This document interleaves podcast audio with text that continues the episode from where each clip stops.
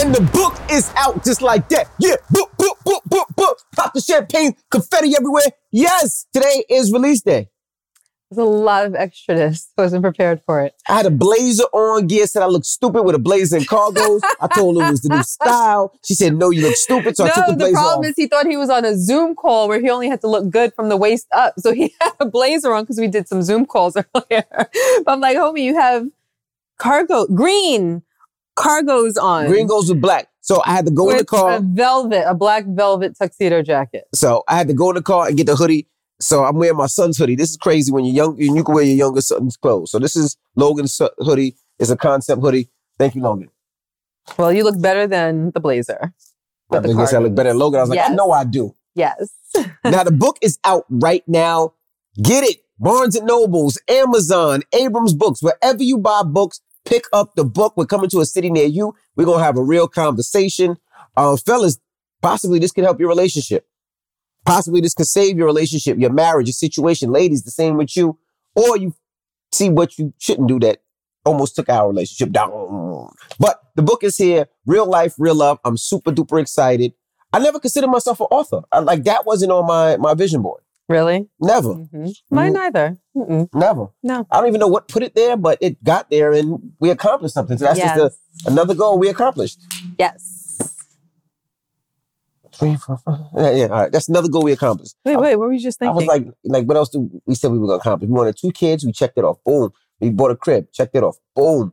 Uh book, checked it off. Boom. it wasn't on the list. I know, but that's what else? What else was on the list? That was it. Just a house and two kids. Um, and a dog. Boom. You're not making a very good point right now. And in the butt. Boom. All right, just joking. You don't have to throw that in there. All right, so today we're going to talk about some of the things in the book. So we sent out a lot of advanced copies to press and media, uh, just so they can interview us. And the biggest, some of the biggest things that they talk about in the book was one is the New Deal, which you guys could uh, definitely check out yourself. Uh, the dedications, people love the dedications. They love different aspects of the book where we talk and ask each other questions and ask you guys questions. And one of the biggest questions was 25 questions to ask yourself before you get married. Okay. So I'm going to go through them. No, you're not going to go through all of them. No, no, no, but I'm, I'm going to go through like some pick of a handful. Oh, yeah, a couple of them. But read the intro to it first. Okay. Now, mind you, I don't have my reading glasses.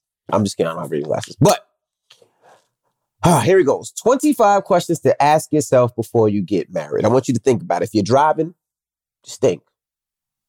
What would you ask yourself for your spouse? What would you ask yourself? Buy my hair? I didn't mean a nut. All right, just joking. Here we go. Nobody goes into marriage with the intention of it failing, but too often people jump into the most important commitment of their lives without taking a moment to really ask themselves whether or not they are actually ready.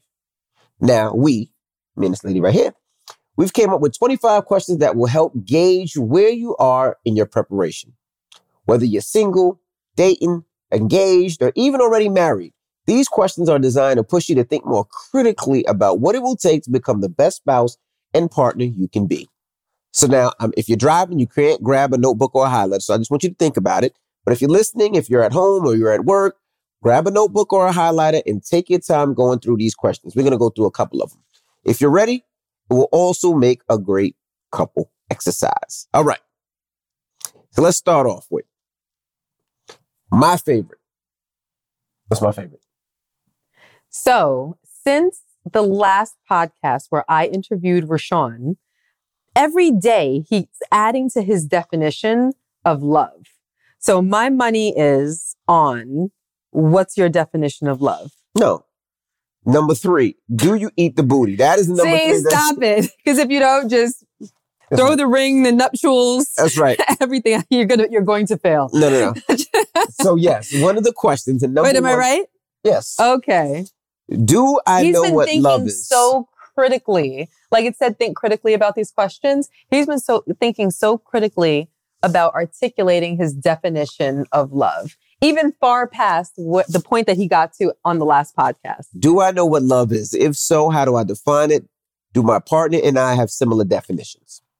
That is number one. Now, in the last podcast, I gave Fumbled. my I gave my definition You, of love fum- you left fumbled right. your definition. no, I just talked about how I feel.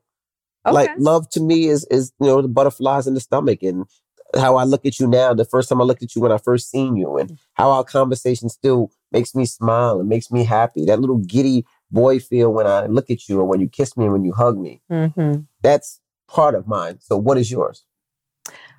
That was interesting because you didn't ask me what my definition was. Um, last last week was my I know, but I'm just saying you didn't tennis ball it back to me. no, because it was my interview. Don't try to take my interview. That was my I interview. wasn't. I wasn't. I was just. I let you have your little moment of shine. You're You were good. Oprah. I was Michael Jackson. Give me my Michael Jackson moment. okay.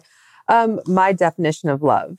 Um, well, I I like. I actually like your definition. Similarities. And I'll, I'll be honest, I like your definition. Um, even though it took a little bit of um, discussion for you to finally get to. we just can't ask me something like me. Ask somebody that something like that. You got to give it time to settle in. No, because what you did was you were defining what a person does when they are in love. Correct. You were talking about um, actions that a person takes. For me, it's about a feeling, and the feeling is the precursor to those actions. To me, you have to feel it first. But that's in my definition. And like we say in the book, everyone has their own definition. Uh, I, I love what you said about having butterflies. So I do love that you recognize that, you know, our relationship always feels new. And it really does. Like it always feels fresh. Mhm. Um, and I guess that's the reason why, you know, we continue to give each other butterflies, you know? But my definition, um, at the root of it is the unconditional nature of love. Mhm. Um, it doesn't change over time and it doesn't change based on circumstances. Um, it doesn't matter whatever happens to you. It doesn't matter if you burn in a fire. It doesn't matter if you become impotent one day. It doesn't matter if you lose an arm or a leg. It doesn't matter if you become deaf, blind, or mute.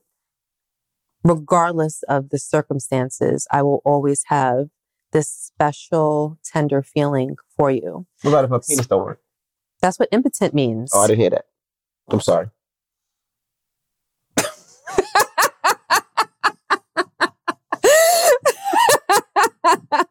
what did you think I meant when I said impotent? I don't know. But go ahead, go. Continue on. well, I don't even want to say that impotent means that it doesn't work. It just doesn't.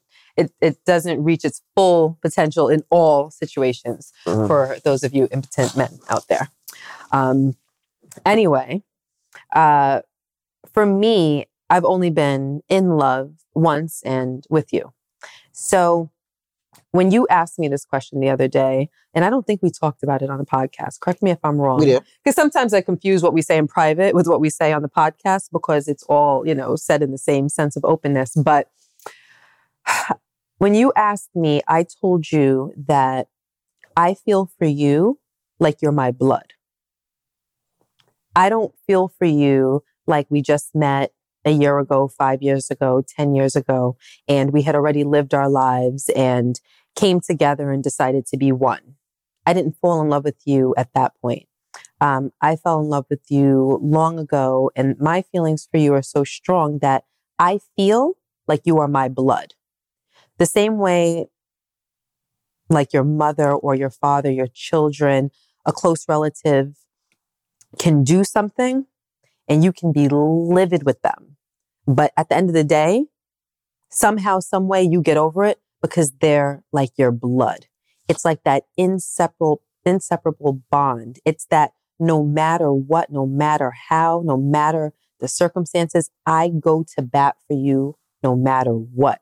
We could laugh, we could joke, we could play. Like we're very, um, we're very, uh, we have a very uh, intense sense of friendship in this relationship. Like we wrestle, we play fight, we roast each other. It's jokes all day, you know, and whatnot. But at the end of the day, like no matter what, like I always have your back, like you're my child. Like if someone hurts you, it hurts me tenfold. Something will happen to you, and I'm the one that gets riled up because it's rooted in love. It's pure. Um, another way that I look at it is that it's um, all consuming. You know, I'm consumed with you. Like nothing moves in this world without you being a part of it or without you being part of that notion. You're always considered in everything that I do in all of my thoughts. Um, one of your descriptive words when you were asked is you use the word need. Mhm. There is some form of need there. Um, and I look at it like you are forever present. You are forever present. Like in my thoughts, in my world, it's a constant. Um, and you couple that with the tenderness and the fact that I put your needs before my needs at every turn. And before I was able, before I had um, any reason to really think about the definition of love, before um, I was ever able to put it into words and articulate it, before I was mature enough to sit down and think about it um, thoroughly, I had all of these feelings. But, and yeah, you say I love somebody, but I didn't pick it apart. And now, you know, being older, being wiser, being more experienced, you get to stand back and kind of analyze how you feel about another person. And when I think about you, those are the things that I come up with. Okay. Well, it's similar, similarity. So, so far, check. Okay. so we're still, we're still, um, comparable. Still comparable. Okay. So, can I honestly say I know what I want in marriage? If so, are my expectations reasonable? You're asking me? Yeah. Did you know what you wanted in a marriage when we got married? To be honest, um, I knew the surface. Okay. I knew the surface of what I wanted. Obviously, I wanted to be happy. I wanted to spend the rest of my life with the person that I was in love with. I wanted loyalty, fun, and a family. Mhm. That was kind of like the surface. I wanted to support you. I wanted to be supported and I wanted to grow old together. But love and marriage is um, so much more than all of those things. Um, I think another one of the questions is something like um, Do you have reasonable expectations of marriage? Mhm. You know, we were so busy being young and having fun, and everything was just amazing. And we decided to get married, but the expectation is different because you're not really thinking about all of the pitfalls. You're not thinking about all the potential for things to go wrong, all the possibilities. Um, in that sense, a lot of young people, particularly, and middle aged and older people too, you kind of go into marriage blindly, not really thinking about the possibilities, um, the negative possibilities, all the pitfalls that you can stumble into. See, for myself, I kind of looked at my parents and I've seen things that I liked about my parents' relationship. One, uh, when it came, just different things. Like I wanted to be in love. I wanted to be happy. I wanted to have kids. I wanted to have our own home young, and I wanted to build from that. I wanted to build businesses. Um, I've seen it forever. Uh, one thing I did see is, and this is everything. Marriage is everything. I seen my parents' financial, Mm-hmm, and I wanted my finances to be the same. mm-hmm, So my parents did, you know, in some relationships, in some households, and whatever, whatever you like, whatever you enjoy is good for you. But in my parents' household, there was no mom's account, dad's account. It was their account.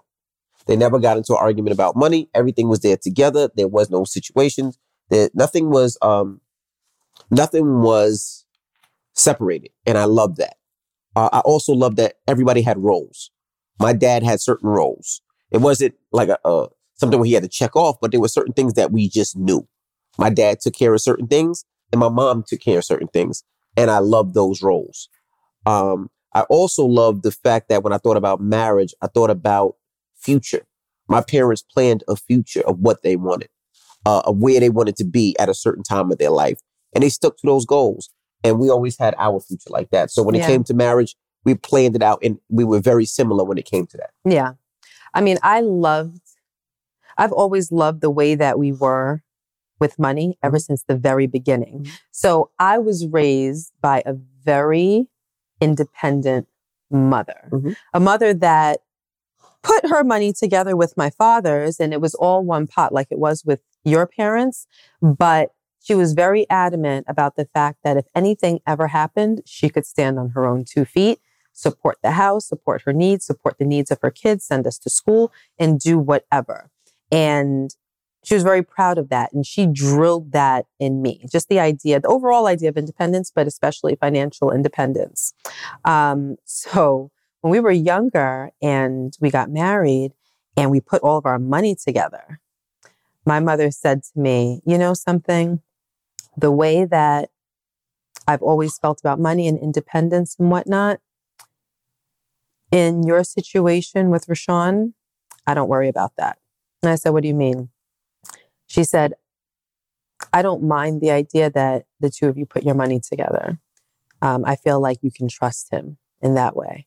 And um, I believe that, you know, you'll take care of him, he'll take care of you. And, you know, I, I believe in that. I have faith in what the two of you guys have. Mhm. And that kind of took me for a loop because I didn't expect to hear something like that from my mother. Because my mother would always be like, no, you know, a man and a woman should have separate money and she should be able to just on the drop of the dime bounce if she needs to Mm-hmm. you know so the fact that she gave you that nod it meant a lot to me but when you said what you said that's the reason why i took the book from you it reminded me of another question um, on these 25 questions which is um, do my partner and i have similar relationships with money Mhm. And that's very important and there's a whole other um, section on this as well but when you have two people whose relationships with money are very different, it can severely affect the relationship or marriage. Um, they say that financial issues Mhm. are the number one leading cause Mm-hmm. of divorce in this country. And I challenge um, that it's probably the number one reason of divorce in the world. Because if nothing in this world people hold near and dear to them, it's their money. Absolutely. And I think It's their that's very important in any relationship that things are on the same page, whether, and this is where the honesty comes in. You know, if you had a foreclosure, if you're bad, you had horrible credit, if things that are effed up, you have to be honest. Bless you. Thank you. When Gia and I um, got married, you know, her debt became my debt. My debt became her debt. So those are things that we knew about. You know, at the time when we got married, I had college loans. She had college loans. But together they were our co- college loans. So Right. no longer is it hers and mine. It's like, oh, well, we got to get these college loans out of here so we can buy a house, so we can buy a car, so we can set up our future. So it wasn't just like, well, I'm I'm paying off my shit. You on your own, bitch. And she wasn't like, well, I'm paying mine. You on your own, bitch. No, it wasn't like that. It was like, no, we going we going to nickel it down. You know, whether we started with mine or started with hers. All right, let's nickel it down, nickel it down. All right, go on. Bing. Next one. Bing, bing. You know, and that's how we were, and that's how we are with money, regardless of what it is. Is if there's something that we want, no matter what it is, it could be small or big, and let's say it's outside of of where we're comfortable. And when I mean where we're comfortable, let's say I want to buy a car that's very expensive, uh, or she wants to buy something that's very expensive, or she wants to buy a property that's very expensive. We figure it out together. Okay, well, let's do this. All right, let's shift this and do this, and we take care of it together. It's the idea of team. It's the idea of team. But you have people who look at money di- very differently. Mhm. You can have someone in a relationship who's a, thren- a spendthrift Mhm. who believes that money is for enjoying life, for instance. And then you can have the other person who's a saver. We don't feel equally about money.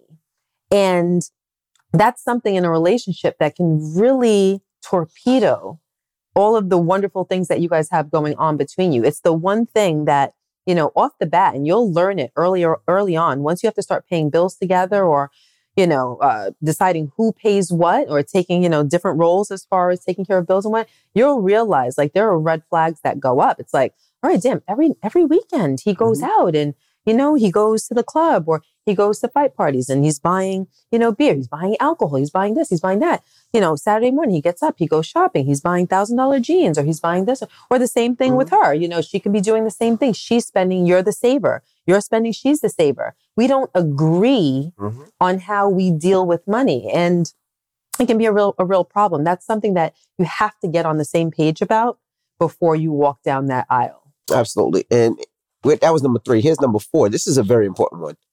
Um, are we on the same page regarding faith Mm-hmm. Or lack thereof?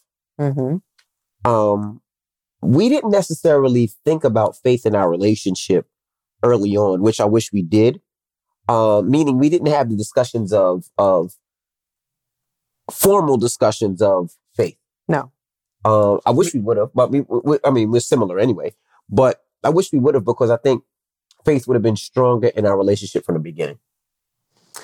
Um, that sounds right, but I don't think conversations would have done it for so. us. No, I no, think so. because we we weren't led by anybody. We didn't go to church every week. It's not as no, I didn't go to church every week. we I, didn't go to church every week. I went on Easter, Uh, similar here, same. and grandmother made me go Mother's Day. Yeah, like we we weren't then I usually fell asleep. I would play video games in the back. we Or I go to the corner store and go buy candy with my cousin Jamal. We didn't have deep roots in faith or spirituality. So we could have had a conversation about it. But what would the conversation have really meant? Would it have changed anything? Maybe it would have done. Maybe us, done? me and you talking. Maybe it would have. I don't think talking would have done anything. I think that we would have needed some type of spiritual leader. Because we don't need to go to church to be spiritual. That's why I said I didn't say go to church. I said mm-hmm. I feel like we would have needed some type of spiritual leader. Some people have that in the form of a parent. Mm. Neither one of our parents were particularly spiritual to say, hey, you know, there are certain things that you do and don't do based on the fact that you're a child of God. Correct. And this is what God expects of you. You know, we didn't. Or even pray to- together every day as a family. Like we pray every morning. Every morning before I go to work, if you don't know, I wake Gia up, hold her hand. at four o'clock. If one of the babies in the room, we hold the baby's hands and we pray. Right. And we talk about, you know, Heavenly Father, thank you, God, for whatever it was, whatever it is. Uh, and then we ask for whatever we're asking for, or, or most of the time it's just saying thank you and we thank you for our health. And we just go through the, the laundry list of things that we're we grateful ask for. for yeah we're things that we're grateful grateful for the things we ask for health safety Mhm. that rashawn comes back home Mhm. healthy and happy that evening etc you know yeah we we do do that i just don't think that we at i mean we were i was 20, 22 and 23 when we got married i don't think at 22 and 23 i had enough conviction in my faith enough knowledge or wisdom in faith for conversations that we drummed up between the two of us to have a lot of weight. I feel as though we would have needed some type of teacher, some type of leader, someone that whose words could be a beacon for us, um, so that we could be ambitious towards. You know, like I want to get to that place. I want to be that person. I don't want to engage in certain things because I don't want to be a disappointment to God. Mhm. We didn't have that. And that's why I feel as though it's so important. I mean, listen, we're talking a lot of ish right now. Do you remember when we got married? Um, the person that was marrying us required that we had uh, spiritual counseling Mhm. before we walked down the aisle. Rashawn and I looked at each other like, man, listen, how are we going to get out of that? Do we have to have somebody sign some paper? What What do we have to do to not have to get up Mhm. on a Tuesday afternoon and go down and sit and talk to somebody for two hours about our love and our relationship and our goals and aspir- aspirations and a marriage relationship? Like, we wanted to do anything to get out of it, and we got out of it. Correct. We never went, we never sat and talked to a therapist or relationship therapist, anything that our pastor required us to do. We got, like, we were those people. Were. And it, had we not gotten out of it, had we seen the value in it, had we not just gone however many times were required, had we followed it, followed it up, I believe that there's potential for us to be better human beings, Exactly. being led by things other than what is worldly. Mhm. And our marriage would have benefited from that had we followed through. Because I don't know if we were even capable of following through, but had we been capable of following through, we would have stood to gain so much. And maybe we would have avoided a lot of the things that we went through. And it doesn't matter who your God is or if you even have a God. If you don't have a God, you have to think about who it is that you look to, even if it's within yourself, who or what you look to as your moral guide. What's your moral compass? Do you know what I mean? Mhm. Um, and I wish we had. And that's why that's one of the really important questions to ask yourself in the book, because I feel like had we done that, it could have changed a lot. Absolutely. Definitely. Mhm. Definitely changed a lot Mhm. early on. All right. And so now the last question. Mm-hmm. And don't forget, the book is out right now. Go pick it up. It's exciting. It's amazing. It'll make you feel good. It'll make you cry a little bit. It'll make you a little sad. But the end of it, you will be happy. It'll help you in your relationship. Trust us. Yes. Uh, we we open up our heart ridiculously. I don't think uh, too many people would be this open. Um, but uh, if we can help, and hopefully we can, uh, I just think you should pick it up and um, when you get it, read it. Please leave us DMs, uh, email us, Yes. uh, any way that you possibly can. We would love to know your feedback. yes. We're going to be coming to your city. Uh, so before I read this last one and get up out of here, because this is book release, so we got things to do today. Now we got a lot of interviews to do.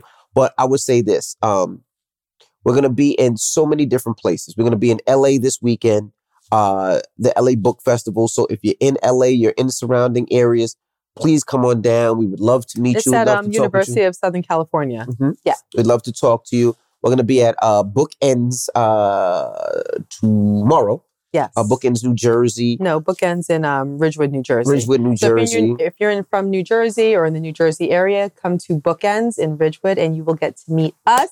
We'll sign an autographed copy for you and maybe we could chat, take a picture Please. and whatnot. Yeah. Looking forward to these events where we get to touch you guys. Yep. So the last question.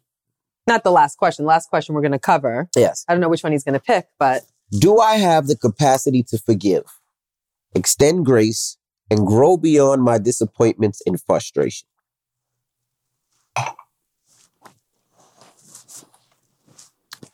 ask yourself that question.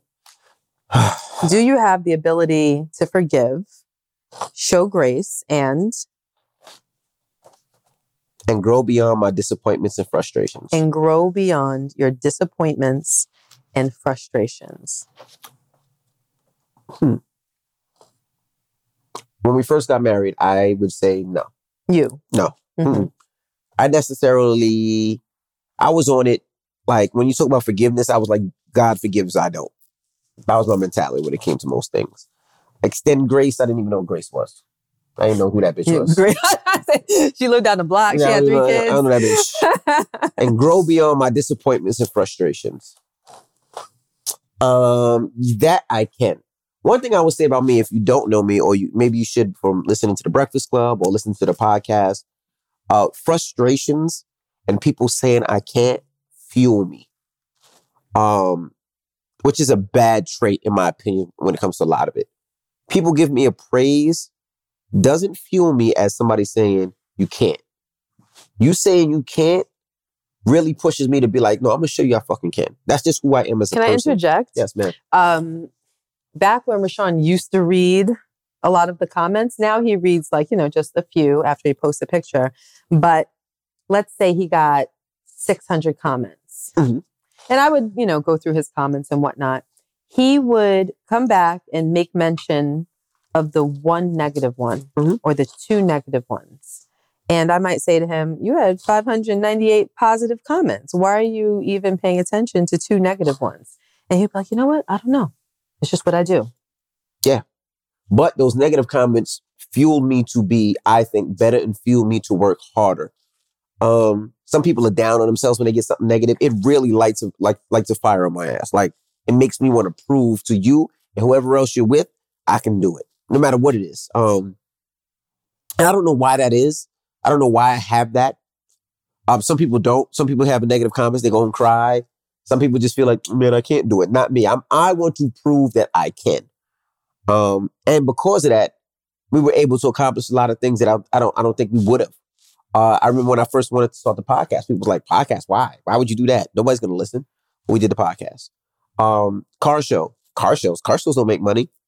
Did the car show, and I think we actually kind of brought car shows back to the forefront, where people are starting to do them now. Um, when it came to, I don't even the book. Um, oh, who's going to read that book? Well, we're going to do it, and we're going to put it out there, and we're not going to do it to make money. We're not going to do it, but to, for to help people. Right. Same thing with real estate. Oh, you're doing a seminar? Why would you do a seminar? Why are you doing real estate? Oh, you're doing it with a somebody that's a, a convicted criminal. Yeah, he went to jail. He learned how to do real estate in jail, and that man has 2,000 units. Not only does he have 2,000 units, over 2,000 units, me and him went on tour teaching our own community how to do it. And we didn't charge an arm and a leg, but there was no extra charges. It was none of that. We did it because we wanted to help our community. People said we couldn't. We did that. Same thing with the Breakfast Club. Oh, you're gonna do mornings? You're gonna take over for the other previous morning show that's been on, or they've been on for you for years. You you can never do it. Well, we're the long, the longest lasting urban morning show, Like ever. and we're in the Radio Hall of Fame. So, and I'm not bragging. I'm just telling you when people say I can't, I like to do it. That's just who I am. Um, so with that being said, when we first got married, I didn't know what grace was. I didn't know what how to forgive. I didn't know that uh, apologizing wasn't a form of being weak. It was a sign of being strong and being a man. And not even gonna say being a man because you can apologize, but being real. Um, and I didn't realize that until later on in our relationship. I wish I'd have realized that earlier because I think it would have been an even better ride figuring that stuff out early. And that's why we pose these questions for people that are thinking about getting into a long term relationship and for people like us who are in a relationship and have been for a long period of time. It gives you an opportunity to sit down and ask yourself those questions Absolutely. because it's never too late to change. It's never too late to become better and improve on yourself in your relationship. So that's Yeah. why we said, you know, it can be used as an exercise for couples that are already married or, you know, decidedly together. Absolutely. So what about you? But I'm going to ask you a question re- relating to that. Sure. So you said that, you know, you weren't really the type to forgive. So do you think that if I um, behaved in the relationship the way that you did at times, do you think that you would not have been able to forgive me? Extend grace, even though you didn't know what it was at the I, I don't time. think I'd be able to forgive you. You wouldn't have been able to forgive me? No. Really? Mm-mm. What would you have done? You would have broken up with me? I don't know. But You would have stayed with me and just hated me along the way. probably. That sounds more like what you would have But done. but you remember anytime we ever got into an argument or a situation where you were wrong. What? Yeah. I don't really recall those times. Of course you don't. Actually, we got to an argument. I was wrong. What? No, but whatever whatever it was, and you know, I almost feel like I lived on you apologizing, right? So let's say, let's say you did something wrong, right? Mhm. And a lot of times we do this. You do something wrong, you apologize, and it's over. I do something wrong, I apologize, and over. But I remember being younger and making you like almost having to work your way back in. You know, like no, you have to rub my back, rub my back. You know what I mean? Like it was, it, it felt like it was stupid, but I made you kind of like, uh, Jump through hoops. I wanted you to jump through hoops Uh huh. for my own ego. Okay. So, like for instance, let's say we got into an argument I, Mhm. and I walked off on you. okay, that you know, I was trying to figure out what it was that you were talking about because it's not really mm, how you just said it, right? It is. It made, I, I made you jump through hoops. You, you no, no, no. But the it, but it wasn't through an apology. It's not because I did something wrong. Those situations, you were just being petty and immature, and stop that, and trying to um, assert yourself and feel powerful in the relationship. Like she loves me, I'm going to make her do some stuff. Correct. You know, but it wasn't by way of an apology. When I told you that. I don't even want to go through that story. We we talked about it on a previous podcast, probably a long time. We never ago. talked about it in the book though. That's No, we didn't. We didn't talk about a lot of those um, things that we talked about on the podcast in the Mhm. book. Um, and the reason is we didn't want podcast listeners to just be reconsuming I heard that story. Things heard that story, they've yeah. seen and heard on the podcast. This wasn't like the book version of the podcast. Of course, there are some things that are very important to us that we share on both, but the book is different than the podcast. Um, but yeah, on one podcast, we talked about when we were in college, um, we went to Lynnhaven Mall in Virginia Beach and we went into a sneaker store. RaShaun tried on a pair of the new Allen Iversons and he put them on. And RaShaun has always, for some strange reason, it's the weirdest thing. He's always been self conscious about his feet. He always thought his feet were too big. And I would tell him, like, do you know what a guy with big feet actually means? Like, girl sees a guy with big feet and they're like, hmm, you know? But on top of that, he didn't have big feet. He's six foot, six foot one and wears like a size nine and a half. Went Um, 10. Oh, now you're proud of it. Went That's 10. what we call progression. you have elevated. But when he put the Allen Iversons on, I said to him, I was like, mm, I don't like them. They make your feet look like little tiny space shuttles. When I tell you, he was livid. He was livid. He looked at me like I was Satan personified. You was as though day. I just told him that he was ugly and his wee wee was small. And I was going to profess it to the world. He put the sneakers back in the box and bolted out of Foot Locker.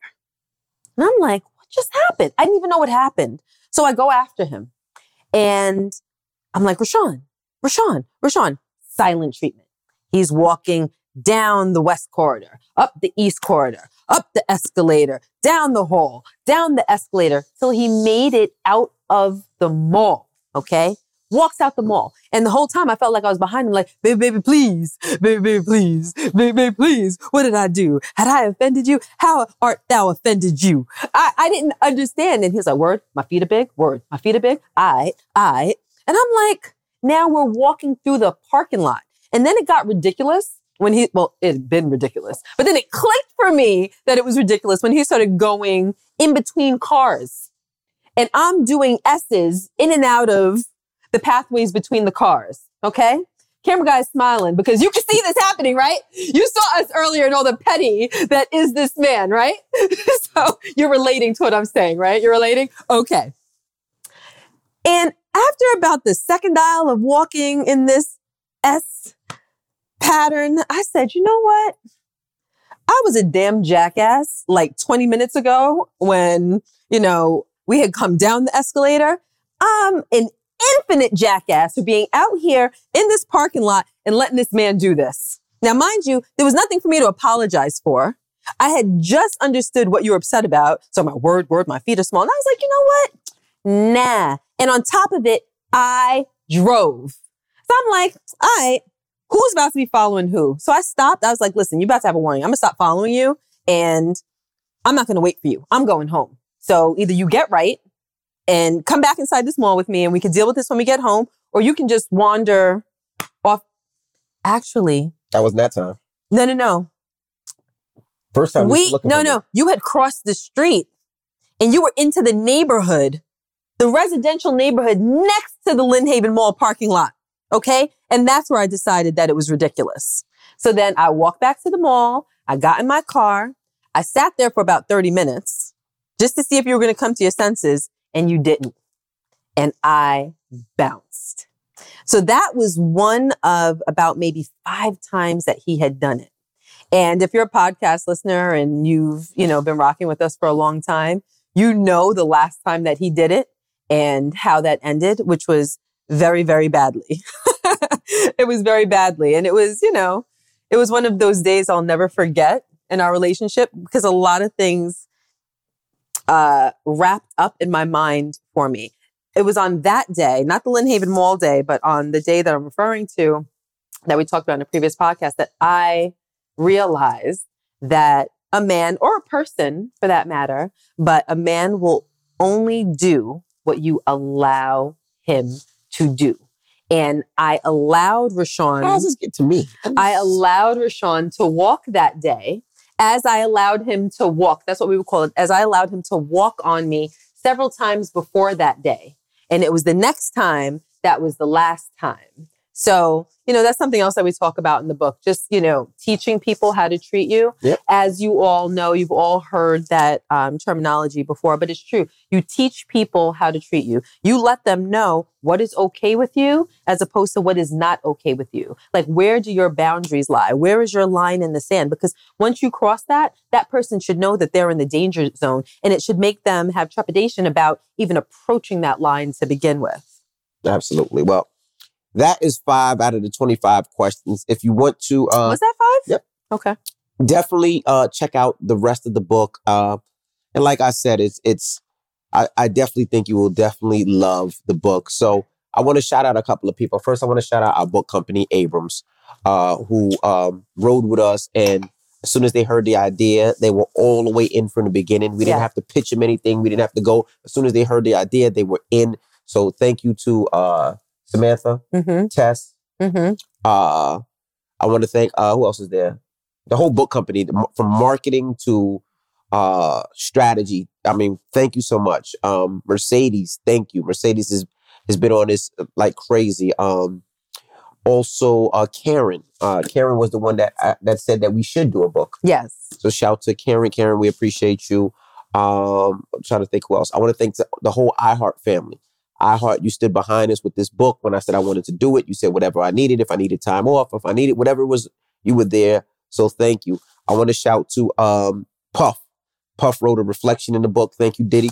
Uh, 50, of course, Curtis Jackson, my brother. Thank you so much. Charlemagne, the God. Thank you so much. Uh, Kirk Franklin and his lovely wife, Tammy. Thank you. My brother, DJ Clue. Thank you so much. Uh, this book is, is means a lot to us. We put a lot into it. Uh, it wasn't. It was one of those things that we really took our time with, and we're able to share some great experiences and some great moments. I want to thank you.